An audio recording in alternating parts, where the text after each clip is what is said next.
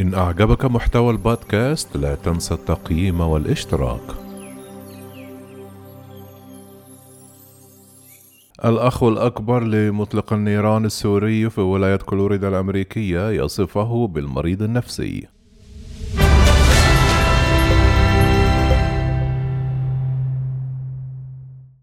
الشاب الذي قتل عشرة أمريكيين بعد ظهر الاثنين الماضي خارج وداخل سوبر ماركت بولاية كولورادو بمن فيهم أول ضابط شرطة وصل إلى مكان المجزرة ليمنع إمعان مرتكبها بالقتل الجماعي. هو سوري عمره 21 سنة ووصفه شقيقه الأكبر بمريض نفسيا ومعادل المجتمع. ولد في عام 1999 باسم أحمد العليوي العيسى.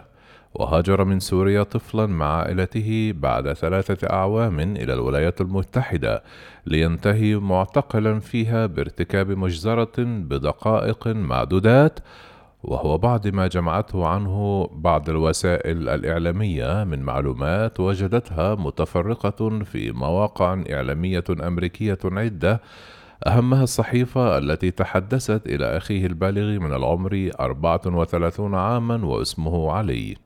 أما المجزرة فسنجد شيئا عنها في الفيديو المعروض أدناه وببدايته تظهر جثة تم تمويهها قرب مدخل السوبر ماركت وثانية أكثر قربا من المدخل ثم يظهر أحد الزبائن خارجها بأعصاب باردة من المحل المعروف باسم King Soopers في المدينة ونراه يشير إلى جثة بدت مكومة في الداخل الذي دوي فيها إطلاق الرصاص.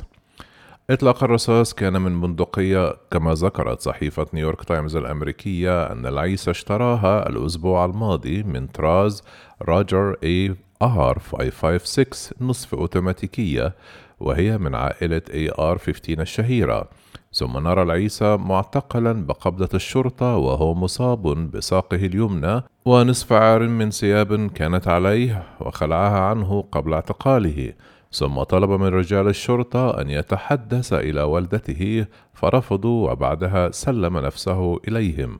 فاقتادوه إلى سجن Boulder County Jail في, في مقاطعة بولدر بكولورادو. شقيقه علي روى لصحيفة Daily Beast الأمريكية أن أخاه كان يتناول الغذاء في إحدى المرات مع شقيقته في إحدى المطاعم وفجأة قال لها إن عددا من الأشخاص في موقف السيارات يبحثون عنه فخرجت لتستطلع ولم تجد في الموقف أحدا. ثم عادت وهي لا تعرف ماذا كان يقصد.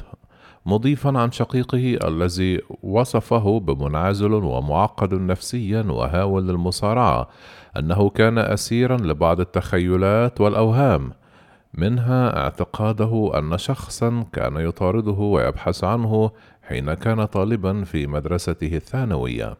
كما حصلت قناة KDVR المعروفة في ولاية كولورادو كفرع تلفزيوني لشبكة فوكس نيوز الأمريكية على وثائق من محكمة في مدينة أرفادا المقيم فيها العيسى مع عائلته والبعيدة 33 كيلومترا عن مدينة بولدر حيث ارتكب مجزرته وتشير إلى أنه انهال في عام 2017 بضرب, بضرب مبرح على زميل له في المدرسة وسبب له كدمات وانتفاخات وجروح بالرأس. فقط لأن الزميل سخر منه ببعض الألفاظ قبل أسابيع وأكد شقيقه هذه الواقعة ليقول أن أخاه أصبح معاديا للمجتمع لكثرة ما تعرض لسخريات مثلها في حياته. كان لأحمد العيسى بعض الإعجابات في نصوص كان آخرون يكتبونها عن الإسلام والمسلمين في مواقع التواصل الاجتماعي وفي إحدى المرات كتب في حسابه أن المسلم قد لا يكون كاملا أما الإسلام فكامل فظنوا فيه ما ظنوه وأصبح مرصودا للأمن بكولورادو ولفرع الاف بي آي وهو يواجه الآن عشرة تهم بالقتل من الدرجة الأولى إلا أن أكثر ما يهم المحققين الآن هو معرفة دافعه للمجزرة التي ارتكبها. ويبدو أن عقد أحمد العيسى النفسية احتدمت عليه أكثر في المرة الأخيرة ربما بسبب الإغلاقات المفروضة لمكافحة فيروس كورونا المستجد حيث ذكر موقع هيفي الإخباري الأمريكي أنه لم ينشط منذ سبتمبر الماضي في حسابه الفيسبوكي الذي أغلقته إدارة الموقع حال علمها باعتقاله. كما ذكر الموقع أن العيسى اشترى بندقيته في السادس عشر من مارس الجاري في إشارة إلى أنه خطط لمجزرته منذ مدة. أما حساب شقيقه في الفيسبوك فأيضا وجد مغلقا إلا أن موقع هيفي على من المصدر لم يذكره أن علي كتب فيه أن عائلته أصلها من مدينة الرقة عاصمة المحافظة بالاسم نفسه في الشمال السوري.